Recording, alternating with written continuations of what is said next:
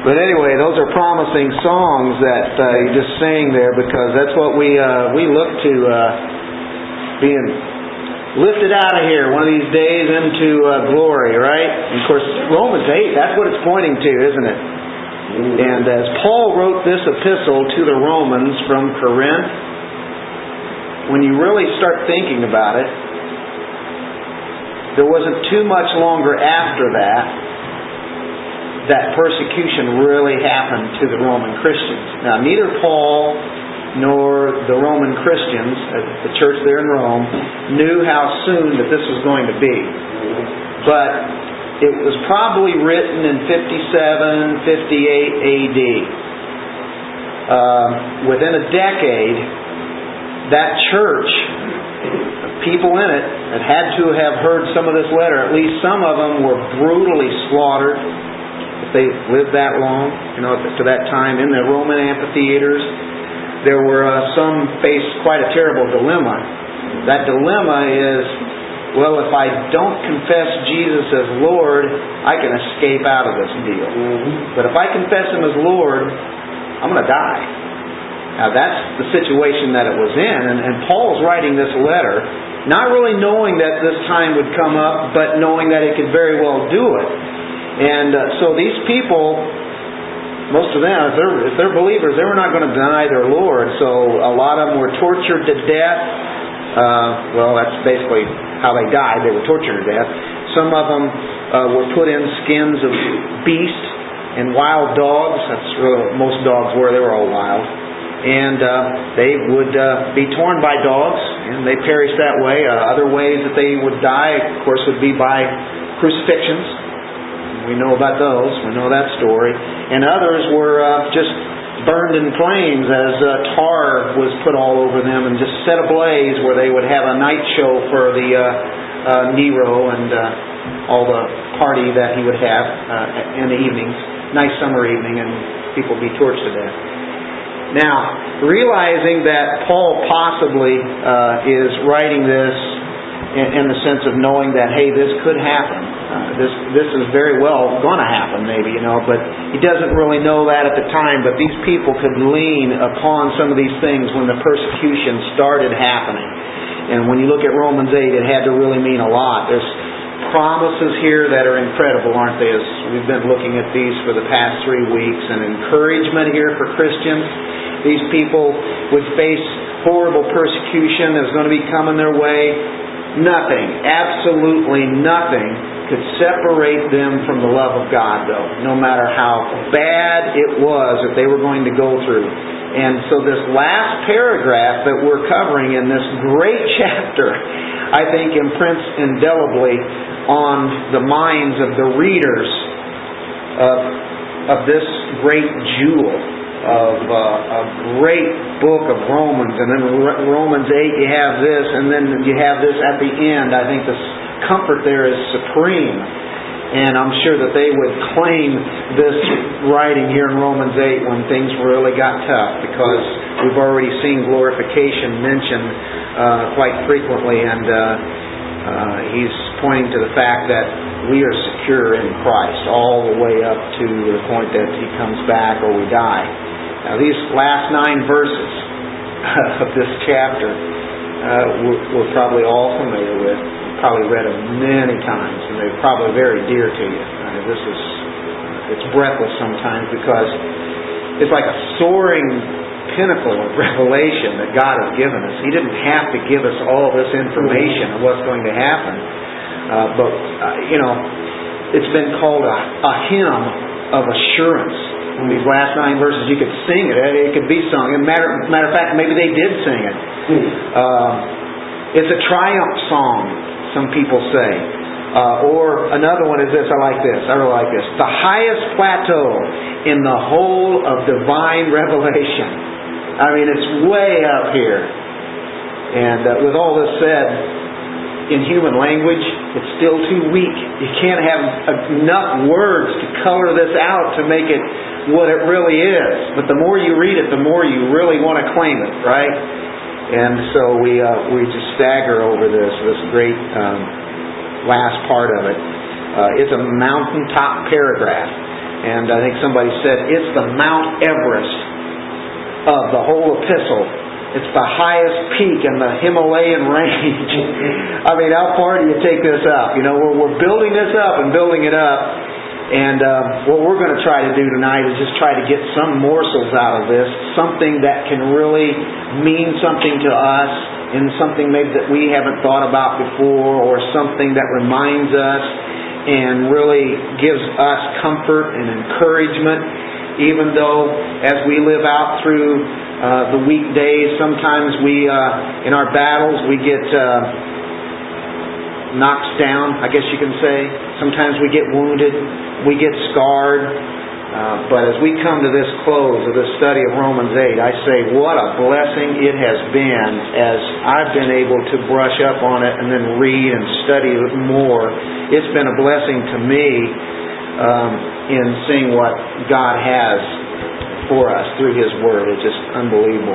We're, we're climbing up to the highest of heights, and we get to gaze down upon these supernatural promises and these truths from God. And so I say, what a way to close up this year's springing forward. Mm-hmm. You know, I mean, uh, and God does it. It's, it's not me. He's the one that wrote it. The Holy Spirit inspires it. Paul penned it down. But uh, the springing forward has almost led us right into summertime. You know it? And uh, so uh, this uh, this is uh, very fitting for that. There are really about what you can say. There, you can say there's more, but it's boiled down to really five major questions that we're going to look at tonight here in this closing paragraph. And I'm actually titling this five unanswerable questions. They're answerable, but really they, when you throw it out to all the enemies, they really have no answer for it. They, they can't really answer it. Um, John Stott is the one who wrote a book covering Romans 5 through 8. And when he got to Romans 8, of course, where we were at last week was dealing with the five uh, links in the golden chain, right? And he called that, I believe, the five undeniable affirmations. So as soon as he got finished with that in 28 through 30. Then from 31 to 39, he called it now the five unanswerable questions. The five undeniable affirmations were affirmed, and now these questions that the enemy can't even answer whatsoever. Uh, it's and I think uh, Stott or Boice said this. I thought it was pretty good. The apostle hurls these questions out into space, as it were, defiantly challenging any creature in heaven, earth, or in hell to actually uh, deny the truth that Paul is proclaiming here. Is there anybody that can deny these truths here? But there's no answer. For nobody, nothing can harm the redeemed people of God nothing can harm us whatsoever spiritually here. Uh, so these questions make up this mountaintop paragraph as Romans 8 finishes. Uh, this chapter is just uh, amazing. And what we've done is just touch, barely touch on, on some things, you know, what's here. Uh, it's quite staggering. The first question that he will ask is uh, found in verse 31. There is a question before that, but it's really leading into the rest of them. I'll just read this uh, section, this paragraph on through. What then shall we say to these things? If God is for us, who is against us? He who did not spare his own son, but delivered him over for us all, how will he not also with him freely give us all things? Who will bring a charge against God's elect? God is the one who justifies. Who is the one who condemns? Christ Jesus is he who died. Yes, rather, who was raised, who is at the right hand of God, who also intercedes for us.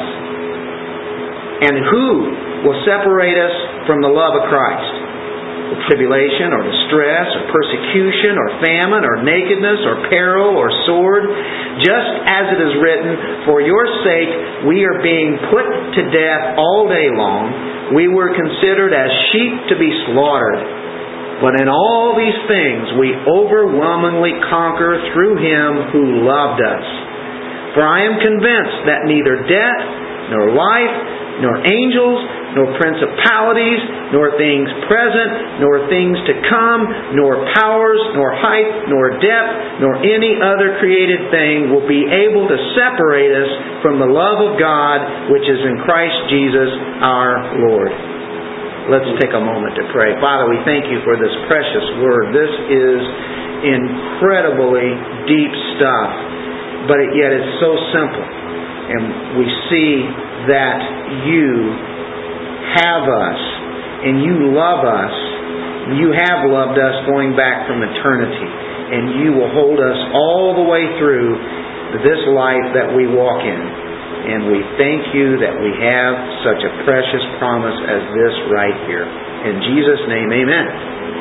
All right, verse 31 uh, starts off, What then shall we say to these things? What do we say to what has already been stated? He just did the, the golden chain. you know, after, uh, like, uh, pre. Uh, or foreknowing us and predestining us and calling us and justifying us and glorifying us, then he comes up to this and he says, What are you going to say to these things? It's like, uh, hey, whatever, what I've already dealt with, the focus here is really on what God has done, how secure we are, and where He's put us. The atonement um, has taken care of everything. All of those who believe in Jesus Christ, we are eternally secure. And if anybody ever doubted salvation, if they trusted in Christ's sacrifice, well, this chapter is one to really bring them to. Now, the next, the, the question is there's like seven questions, but there's five real key ones here. These are the ones that obviously um, the answer is no or no one, whatever, to every one of these. Um, he says, if God is for us, who's against us? If God is for us, He's already put that forth, hasn't He? he sent his own son to die for us, and he's going to keep reminding us of that. I mean, the gospel is all the way throughout here. The word if uh, might be better to, uh, to be put, rather than putting that if there, it could be translated since. Since God is for us, who is against us? And some of your translations might have it, might have if. Uh, you know, it's still saying the same thing, but or you could say because because God is for us, He's for it. Who can be against us? Now we realize that we have enemies. We say, well, yeah, there's a lot of things against us. We know that the world, the flesh, and the devil. God is for me, but yet, in this sense, it's like really, who is against us. They say they're against us, and they don't believe the same thing that we have, uh, the enemy, the, the world, and such. Uh, but they can't do anything to us. You know, there's nothing that can be done, and that's kind of the idea. God is for me. You say, well, how can I be certain about it? I know He's a God of love. I know that. I don't mess with that. You don't have to tell me about that. I believe He's a God of love. Matter of fact, I believe He loves everybody else in the church, but how can I know if He really loves me? And somebody might say, you know, my wife left me, or my wife died, my husband died, my husband left me, uh, um, I have cancer, or my little baby has a disease, you know, and, and, and you think of thousands of different things you can say, I'm not so sure God really loves me. And we know we can have all sorts of different things come up against us, but what we have to turn to always is going to be objective truth. Mm-hmm. Well, here's the way the circumstance is, and here's how we feel, and it's okay to feel like, hey, this is a hard circumstance, but he's already done a Romans 8:28. He's already promised that all these things, no matter what, can uh, will work out for good. We're guaranteed. Um, so we have to sometimes set those emotions aside, or at least put them in their place go to objective truth. And uh, of course, if we're counseling, we have to pick the right time to be able to do that. We don't always flip out our Romans 8:28 on them. You know, we just show, hey, we care. You know, and, and we're just we're, we're there for them. Uh, but yet, when the time comes, it's great to be able to then turn to that. Um, many things can be against us, but what God has already foreknown and predetermined and all that, you know, you can put all those enemies and put them up on a, a scale. You know those old balance scales? You even see them in the, like, meaning for the justice system as a symbol of that, right? And so anyway, you have this balance uh, on the scale, and so you, you start putting all the things that can be against us on this one side. Boy, it feels like it's weighting it down. Now imagine those as being peanuts that you're stacking on there, man. You got a lot of peanuts on there, right? Now, on the other side, you bring this great big, oh, what is it? I was going to say an anvil, but let's go a little bit bigger. Dennis, you have those great big uh, kettlebells. Uh, kettlebells. That's it. You know what it was already. I bet you guys know about his kettlebells. You know, I'm sure you can use those in an illustration somehow. Have you figured it out?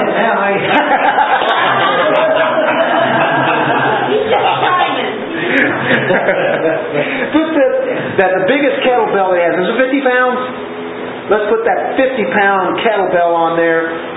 And this thing goes down. What happens to peanuts? They go up, and where else do they go?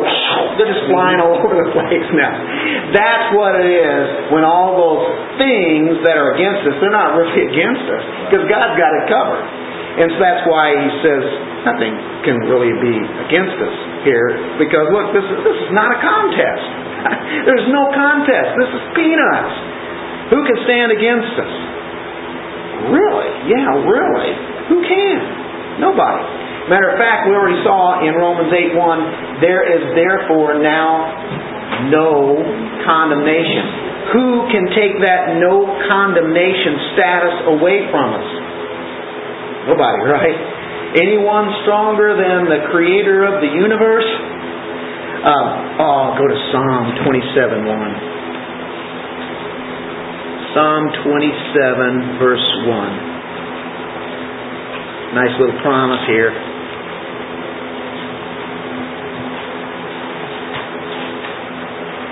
The Lord is my light and my salvation. Whom shall I fear? The Lord is the defense of my life. Whom shall I dread? Boy, does that ever make sense when evildoers come upon me to devour my flesh, my adversaries and my enemies, they stumbled and fell. oh, that's great promise there from uh, David, who wrote that song. Matter of fact, I think in the church this morning we, we read this Psalm 27, uh, verse 1 and 2, and that's a, a psalm of trusting in God, just being fearless. Because we know that nothing is really against us. They, they think they are. They're not doing very good. If you're in Psalm, go all the way back to chapter 3, verse 6. I will not be afraid of ten thousands of people who have set themselves against me round about. They're against me, but uh, they're not going to accomplish anything. Ten thousands of people I'm not even afraid of. And then we go to Psalm 56. Psalm 56, verse 2 and 3.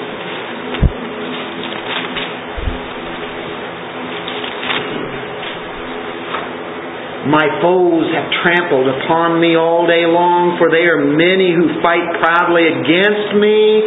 When I am afraid, I will put my trust in you. Have you ever used that verse before? I bet somebody has, right? Uh, drop down to verse 9. Then my enemies will turn back in the day when I call.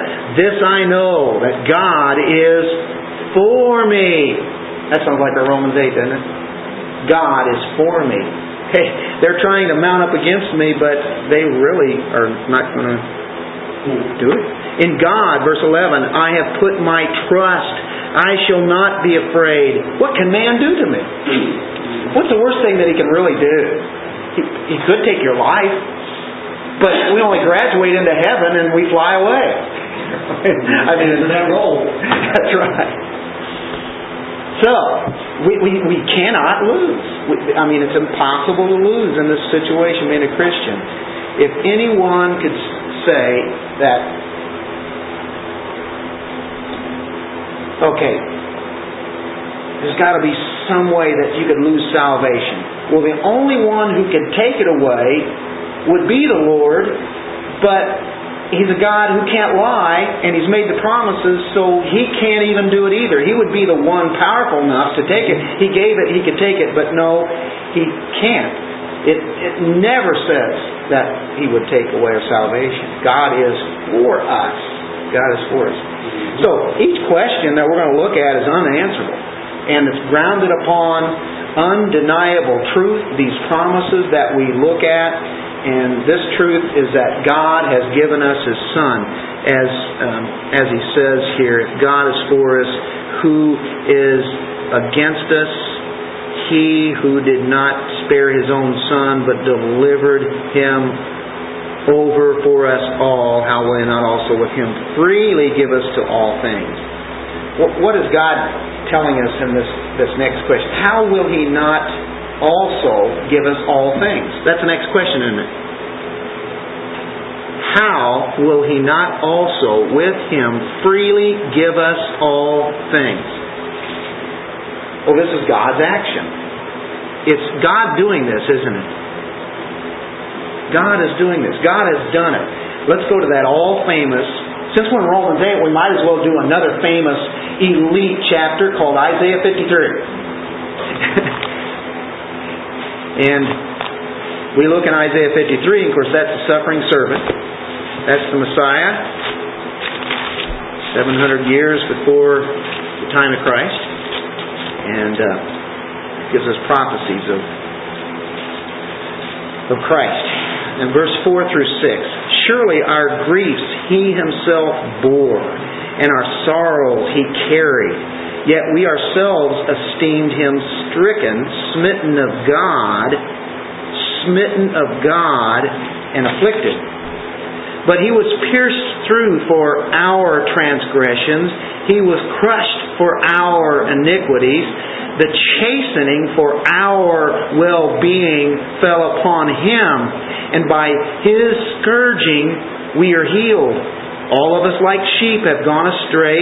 Each of us has turned to his own way, but the Lord has caused the iniquity of us all to fall on him.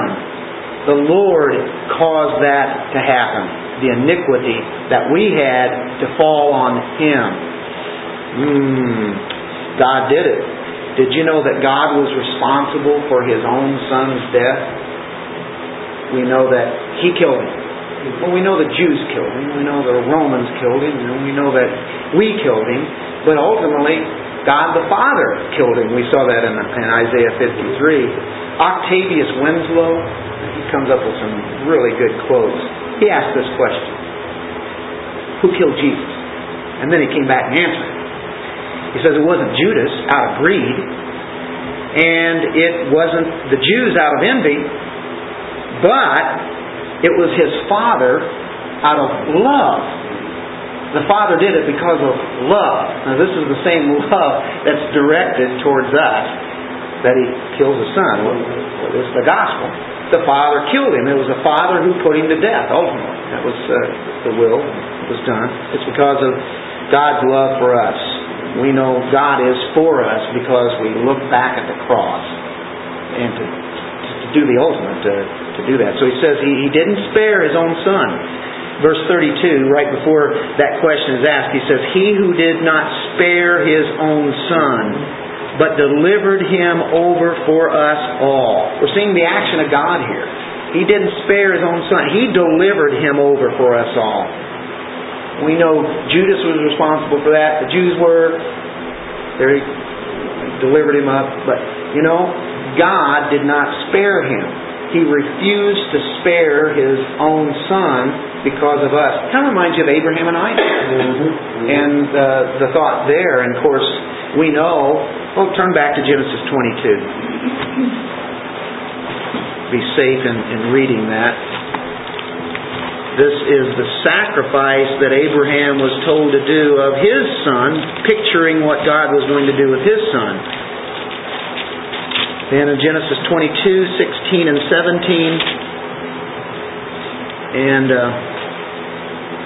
verse 15 Then the angel of the Lord called to Abraham a second time from heaven and said, By myself I have sworn, declares the Lord, because you have done this thing and have not withheld your son, your only son. Indeed, I will greatly bless you, and I will greatly multiply your seed as the stars of the heavens and as the sand which is on the seashore, and your seed shall possess the gate of their enemies. And of course, we know that he lets him go. He's, he was not going to spare his own son. Abraham was going to do what God said, but of course, um, God stepped in and, and uh, actually did spare Isaac, but not his own son. You guys remember this song? And when I think that God, his son not sparing, sent him to die, I scarce can take it in. How great thou art, right? kind of take it from there. The father couldn't spare him. Now this was settled before the foundation of the world. That was done then. He handed him over to sinners in time, though. He handed his own son to sinners for sinners, like us. He delivered up Jesus for us. He delivered him up. This is God the Father doing this. He took this action to do it. Now, there was a separation of the Son from the Father when this happened, when this this uh, death was happening, when the sin was on him. Uh, we know that he says, "My Father, my Father." Uh, what? Uh, you have forsaken me, right?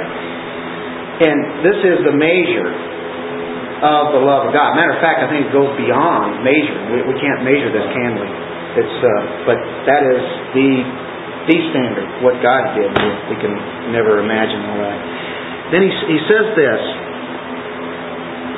How will he not also with him freely give us all things? Since he gave his son, which is the ultimate, why wouldn't he be able to give up everything? Because Christ is everything. And why wouldn't he freely give us all things? Freely. It doesn't mean necessarily material things. He does give us those. We have plenty of those. Um, but it goes on to more things. I think in Romans 8.28, all things there, right? That's all good things, indifferent things, bad things, whatever, all things. But I think it even extends even more than that. And I can think of Ephesians chapter 1, where it says He has given us all spiritual blessings And even right now, everything pertaining to life and godliness we have. But then Romans 8 has already said we will inherit. Uh, we are co-inheritors with Jesus Christ. We inherit everything that He has. Incredible thought. Freely give. To bestow graciously is the idea. Out of grace. And this carries the idea of maybe even forgiveness. But uh, it's freely bestowed many other verses, but it's also dealing with every spiritual blessing here. So the cross is central when when we look at how we are eternally saved. He says, He who did not spare his own son, but delivered him over for us all, how will he not also with him freely give us all things? Boy, the gospel is, is all over this Romans 8 here.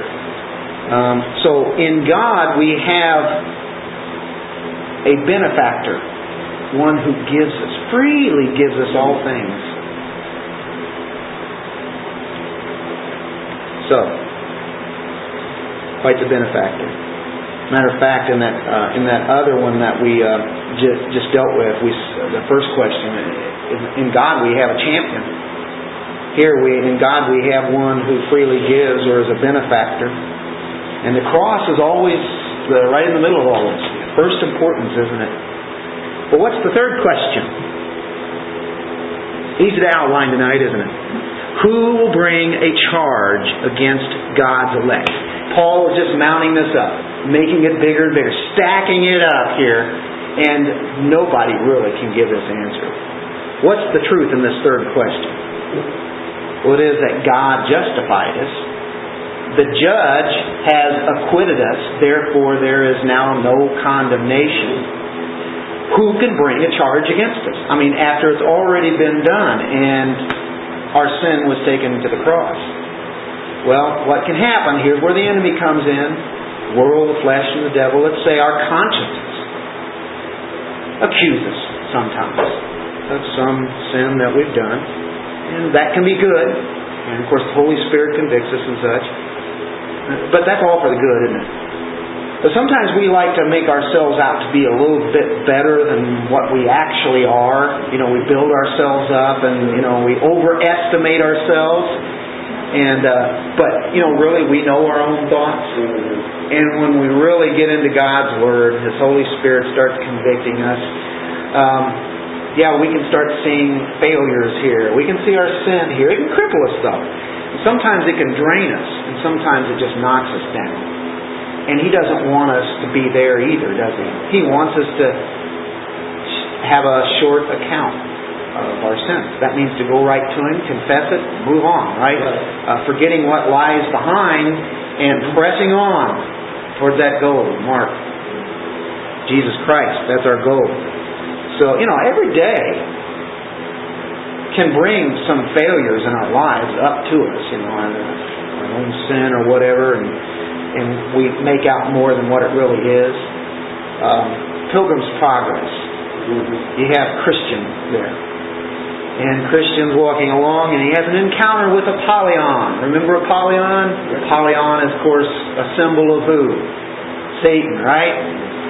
And of course, we have these. We've had these battles before. Whenever maybe he might insinuate that uh, you've been unfaithful, and uh, he starts feeling kind of bad about that. Well, Christian at this time has kind of failed to keep his promise of discipleship.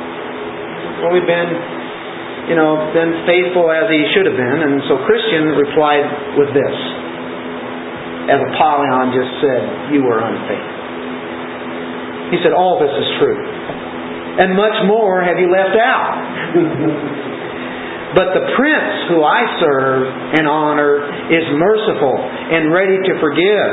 Besides, this sin possessed uh, me in your own country. I have grown under them and now have obtained pardon from my prince.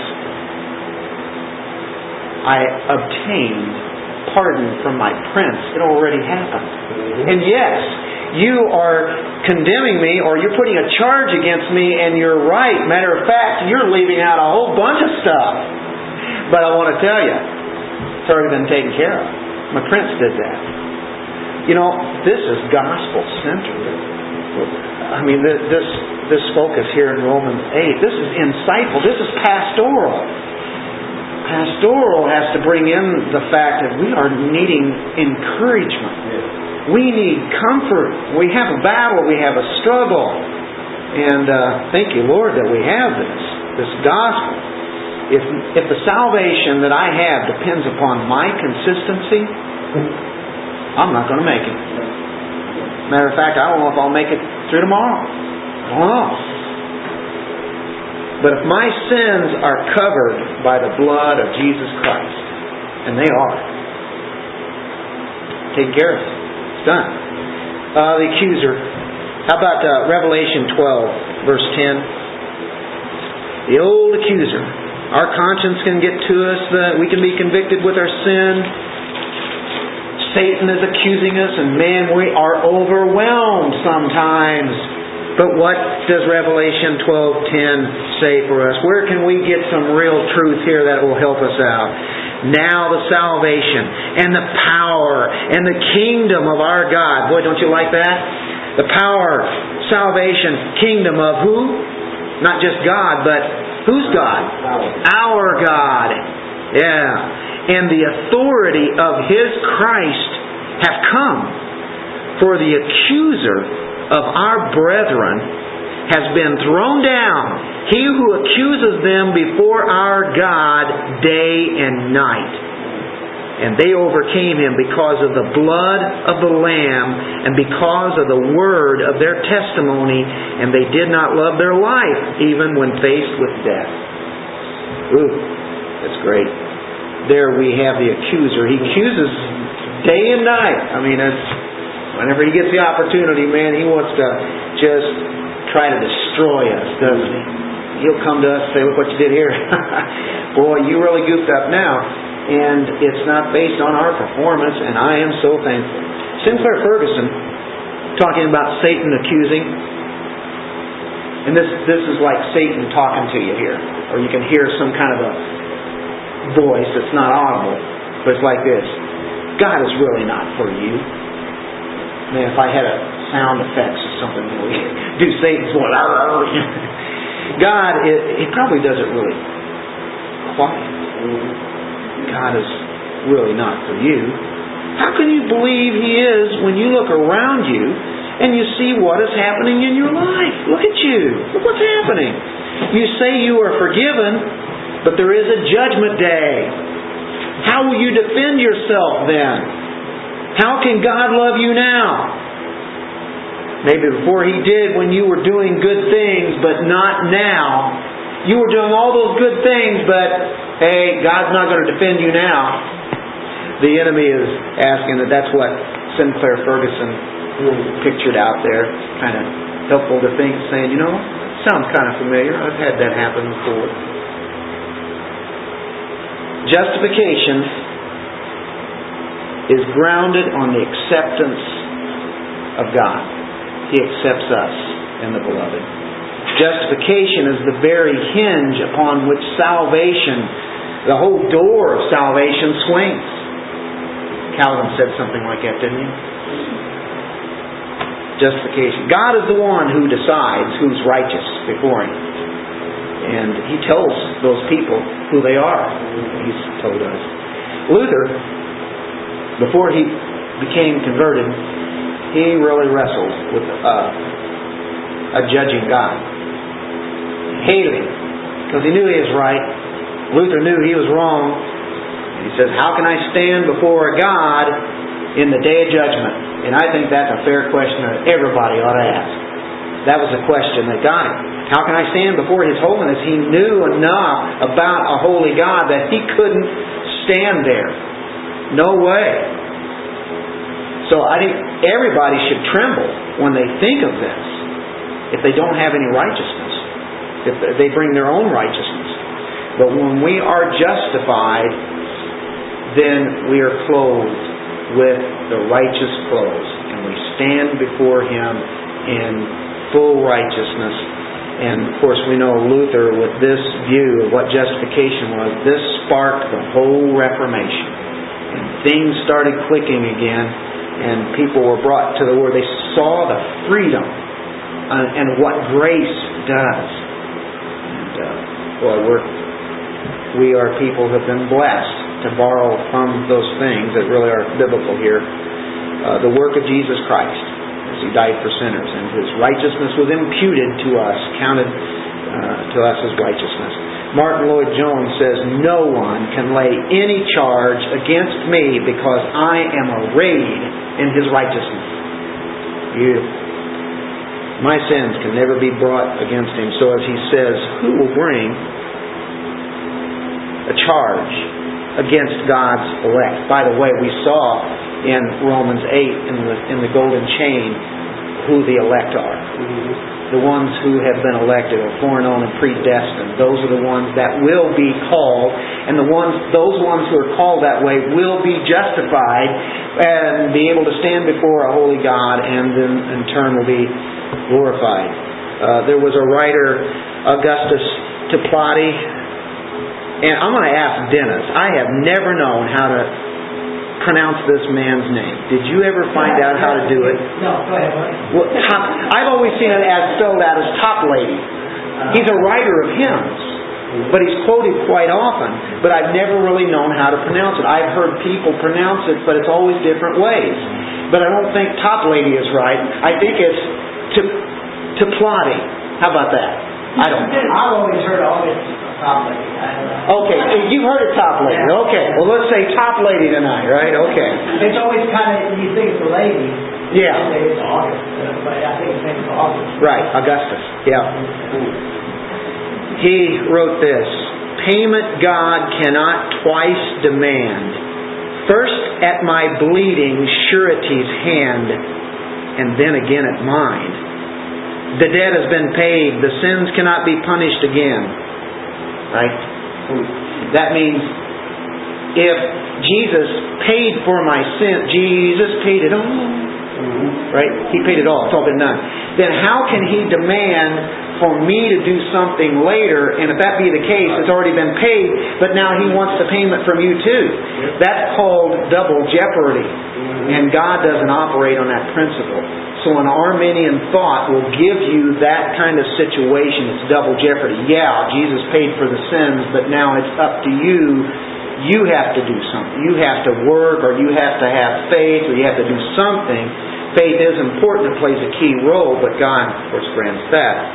So anyway, in God we have a judge. And uh, He's judged our sins. Who will bring a charge against God? Can you imagine? None of our enemies really can. They don't have anything to bring them. They try, but it's worthless. God is the one who justifies. So there's our judge. He's the one who justifies, justification. Now, the next one. Who is the one who condemns? Who can condemn us? Therefore, there is now no condemnation. God declares that. He says it. And so far, what we've seen is that God the Father has done it all. Well, after he has this question here, who is the one who condemns? Then it says, Christ Jesus is he who died. Yes, rather, who was raised, who is at the right hand of God, who also intercedes for us. Man, that's a verse that is just pregnant with amazing theology there and great promise, isn't it? Uh, Jesus, Christ, died, rose again. The gospel is all right there, and then he is uh, the king, and right now he's interceding for us. There's a lot there in just a few words. It's amazing that he revealed that. How can all these truths be brought out in just a short little compact area? This Romans 8 has so much to it. What if you were on a desert island and you had nothing else, but somebody says, well, you can choose one chapter out of the Bible? Could be this one. Sure has a lot of stuff. You might have another favorite one, and that, that's okay too. but there sure is a lot here. God is working. God, we see, is the one who chooses us, predestines, calls, justifies, glorifies. God's doing that. Uh, you know, in the first three questions we've seen that. Uh, he's mentioned Christ, uh, but it was the Father who gave up the Son. And now we turn around, and the approach kind of changes here. Because it says, Jesus is he who died. Yes, he, he arose and such. Christ and His work now is brought forth and brought forward as we see the Son here. Uh, Paul is speaking of the ground of justification, and he offers four reasons. Uh, easy to outline that verse there death, resurrection, um, uh, what is it, ascension, and intercession, right? Christ's death. Why keep bringing this up? We've just seen this over and over and over. Well, it's part of the gospel. And we always have to be reminded of the gospel. Do you preach the gospel to yourself every day? Because if you don't, you'll start preaching a man-centered gospel. But the gospel of grace that is found in Scripture needs to be spoke all the time, what he did. And so it's just, it almost sounds like he's saying something that he's already said before. And you know what? We can't hear enough of it, can we? We can't. Uh, we need to keep hearing that he took our place. He took our place. It's already happened. He took our place. He took our sin. He bears the punishment. And God put that punishment on him as he took our place. And so, you know what? That's the only condemnation that we'll ever know. We don't, we're not awaiting any kind of condemnation or something over our heads. The condemnation that you'll ever experience is just taken for the fact of what happened at the cross. And that was done there. Condemned. The sin was condemned. Uh, but Susan, okay, you don't understand, Dennis. I really did a real bad sin. I mean, it was, it, it's horrible. Well, did Jesus die for all your sins or not? did he die for them all or not? Or was there one that he didn't die for? If that be the case, everybody's in trouble. right? Okay, the resurrection. We can be assured on the basis that Jesus, who died, also arose. And of course, we have uh, proof that the resurrection did that. Look in Romans 4 25. Same book here. Let's go back a few pages. Verse 25 He who was delivered over because of our transgressions and was raised because of our justification. If he was raised because we are going to be justified, the price is paid, the Son offered the full satisfaction, God the Father is propitiated for all what His holiness and the law demands, then how can any of us ever be condemned? This is the gospel of grace, isn't it? It's all going back to Him. If it's any of our performance that helps that out, we'll never make it. Yeah, we'll, we'll be condemned. we, we can't. But who is the one who condemns? I like what R.A. Torrey said about this, this verse. And about the cross. Look at this. He said this. I look at the cross of Christ. And I know that atonement has been made for my sins. So he starts with the cross. And he says, okay, that's where it is. That's where atonement is made for my sins. He says, then, I look at the open sepulchre and the risen and ascended Lord, and I know that the atonement has been accepted. First of all, the atonement has been made for my sins, but then when you see that open tomb and the ascended Lord, we know that He's been accepted by what He did. And then Torrey says, There's no longer remaining a single sin on me. I mean, when, when He says it's all wiped out, it's all wiped out. Said, we know this. This is the gospel. I know, but we can't hear it enough, can we? In the light of the resurrection, the atonement that covers them is as high as heaven. My sins may have a, be as deep um, as the ocean, but in the light of the resurrection, the atonement swallows them up as deep as uh, eternity is. That's how Torrey termed that. Who could possibly condemn us if Jesus rose from the dead to prove that we are justified? What is the proof of our justification? The resurrection. That's why Resurrection Day is so important to us, isn't it? Okay, the ascension, Jesus was glorified, sitting at the right hand of the Father. He is the King. He's sitting there. The work is finished. John 17, 4 and 5 speaks of His glory. He's saying, Father, give me the glory that I once had.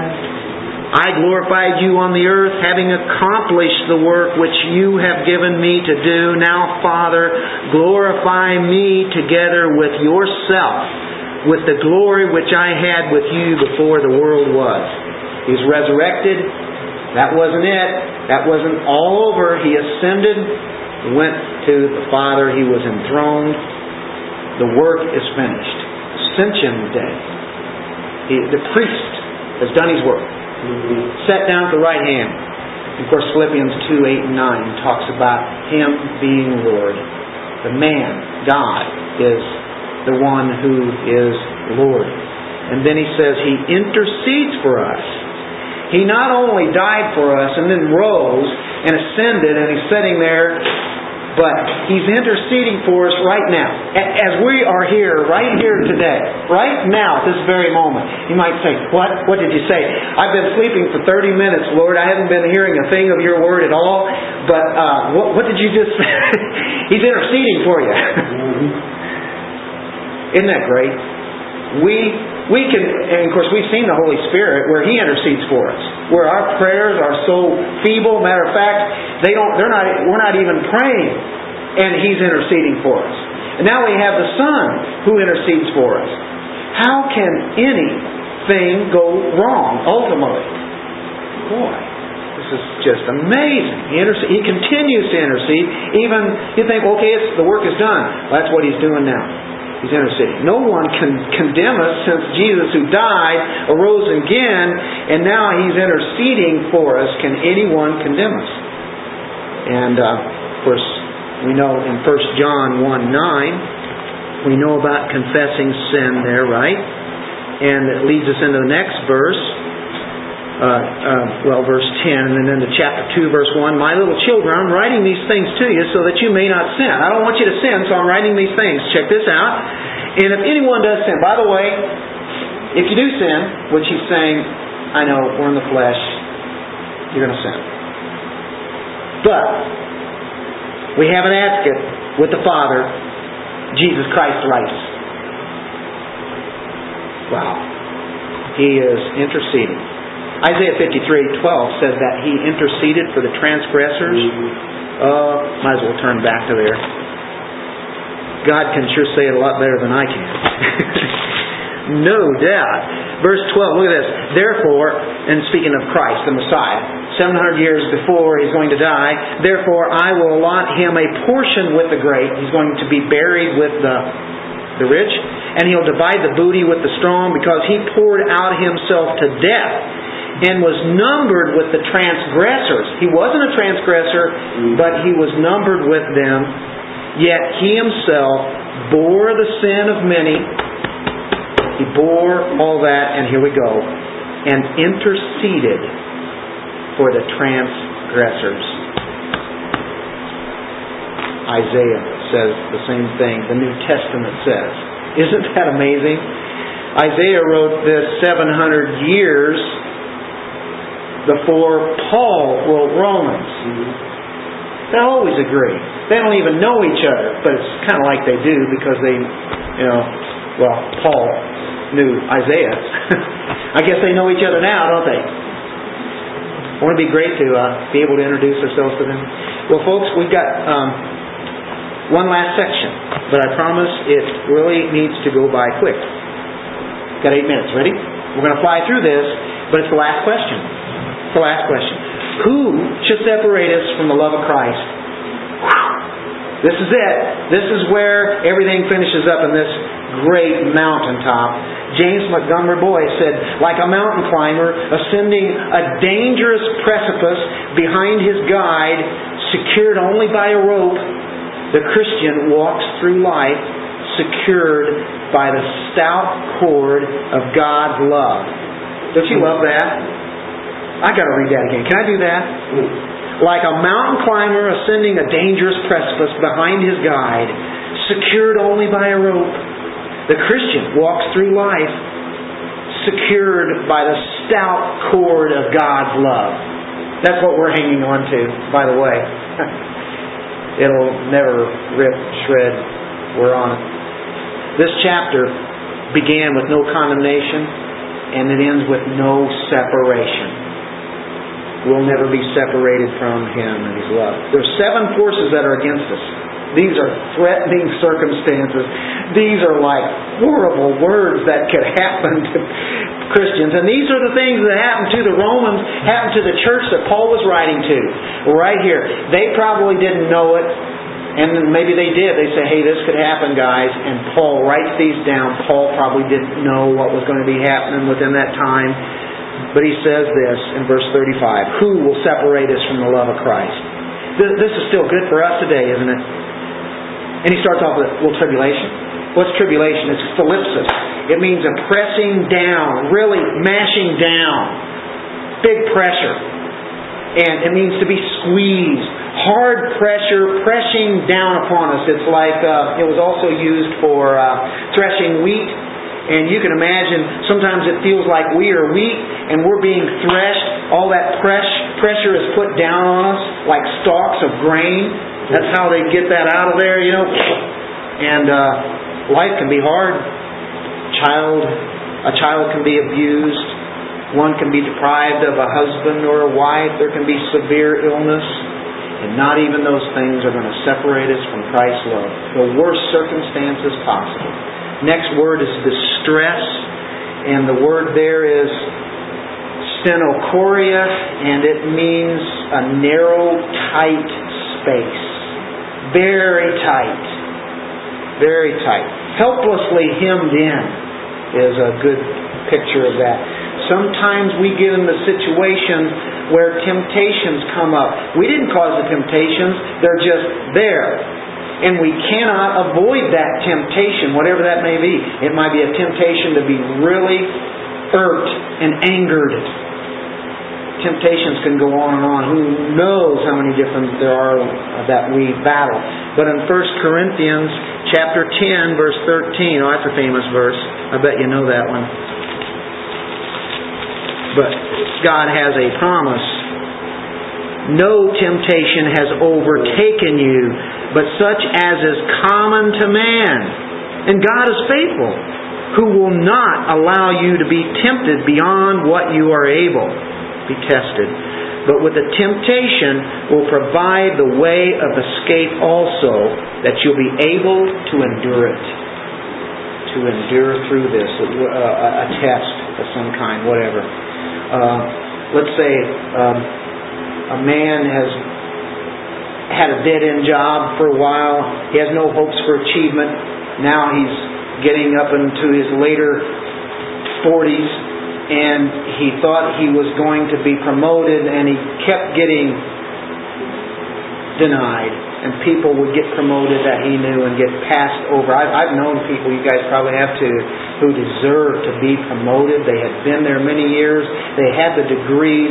They had everything that they needed. And somebody else who was only there a couple of years got to move ahead of them and they were not very good at what they did. You hear of those stories. And yet this man has uh, a wife and a bunch of kids and he needs that money to, to live on and the mortgage is there and he's having trouble meeting that. But God fixed his love on that believer, on those believers. God does that. Nothing is going to deprive of, of our destiny even when the distress happens. That being hemmed in where you can't seem to get out of this pattern, this mold. I just constantly keep going up against this and I can't run from it. I can't back up. I can't go forward. I can't go to the sides. I'm just here. This is where I'm at. Can people identify with that? Distress, that's the idea. Then the word persecution, dioko, it's pursued by someone with the intent of harming you. So this gets down to real nitty gritty. We know it happens all across the world. We know that there are as many as 600,000 plus who are persecuted or killed, killed in, in, in the world today who are Christians. Now we're talking about real persecution, even to the point of, of death. John 16, 33. Um, Matthew 5, 10 through 12. 2 Timothy 3.12. Those, those people who desire to be godly will be persecuted. We, we have those promises. It's a blessing, Jesus says in the Sermon on the Mount. Uh, but uh, to, to be persecuted for the Lord's sake. Uh, famine is another one, and that usually results from maybe some kind of persecution. I'm sure they had famine in, in Rome. Um, Christians can be discriminated uh, against in employment.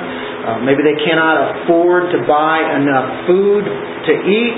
Then the lack of rain can happen to people, and because of the lack of rain, you have failure of crops. When you have failure of crops, uh, people aren't able able to get that food, or then the prices rise. You have earthquakes, you have fires, you have floods, you have war. And out of, out of the result of that, you have famine. There's famine all across the world today, isn't there? But all of this cannot separate us from Christ. And then nakedness. Man, he just keeps building on this. Wow, well, what's this? This is poverty. So much poverty that you can't get any more clothes. You might have one set of clothes on you and that's it. Economic hard times, natural disasters, or war that's caused that, and you, you can't get any more clothes. Well, we don't know what that's like. All we do is just go down to the, uh, we, we look at our closet and we say, oh, I'm out of clothes. And, you know, it's just full, you know, so we go to the store and pick up a new shirt and new pants or whatever, and we do that constantly, right? But, uh, boy, we're, we're talking people who have just enough clothes to wear, and that's it. Peril is another word, uh, maybe a general word. Exposed to danger, uh, treachery, uh, mistreatment. another word is the sword. That's that death. Uh, it means a large dagger here, a symbol of death. Execution. Like I said, uh, who knows? There can be hundreds of thousands killed every year for the Christian faith. Um, he uses a quote in 36 For your sake we are being put to death all day long. We are considered a sheep to be slaughtered. Look in verse 37. But all these things we overwhelmingly conquer through Him who loved us. People of God are considered to be sheep, right? He's the shepherd. We're the sheep. And do you know what? That verse 37, we overwhelmingly conquer, or we are more than conquerors, or we are super conquerors. The word there, that's the idea that, that it means. It's uh, hyper Hyper is something that would be super, over and above, to go over, to conquer, right? Uh, and then Nike means to, to have victory or, or conquer. To conquer over and above what can be imagined. You know, we are super conquerors. Matter of fact, I want to go one better. We are super sheep. How about that one? Yeah, a new superhero movie came out this weekend. Well, we're the super sheep. And we have a super shepherd who is the super sheep. Behold the Lamb of God, right? Takes away the sin of the world. Conquering sheep, super sheep, and the Lamb that was slain from the creation of the world, as found in Revelation 13:8. The super conqueror is Jesus Christ, and because of the super conqueror, we are the super sheep. And uh, so, hey, you may not get anything else out of tonight, but you're going to get that super sheep, aren't you? yeah, the need t- t-shirt for this, right? Bookmark. There we go, Marcus. uh, we're getting ready to close out. We're, we're done. Martin Luther did a song called "A Mighty Fortress." Mm-hmm. We're super conquerors, and we're defeating Satan. We go over and above him, don't we? Even though in the flesh we can't take him on. He said this Did we in our own strength confide, our striving would be losing. We're not the right man on our side, the man of God's own choosing, Christ. Does ask who that may be? Christ Jesus, it is He. Lord Sabaoth, His name, right? From age to age the same, and He must win the battle, the conqueror. Boy, super conquerors because of him. What a beautiful picture that uh, Paul has drawn up, and we finish with this. You ready? We're just going to read on through. We're done. For I am convinced, says after all this, and we don't have to elaborate on each word here. I'm convinced. He says, I'm totally persuaded. I know without a doubt that neither death nor life, two words put together, nor angels nor principalities, nor things present nor things to come nor powers, nor height, nor depth, nor any other created thing will be able to separate us from the love of God which is in Christ Jesus our Lord. He took everything that he could, took it to the highest extent that he could, and he says, You can take all of that. I want to tell you, Christ already has conquered that. He conquered death, didn't he?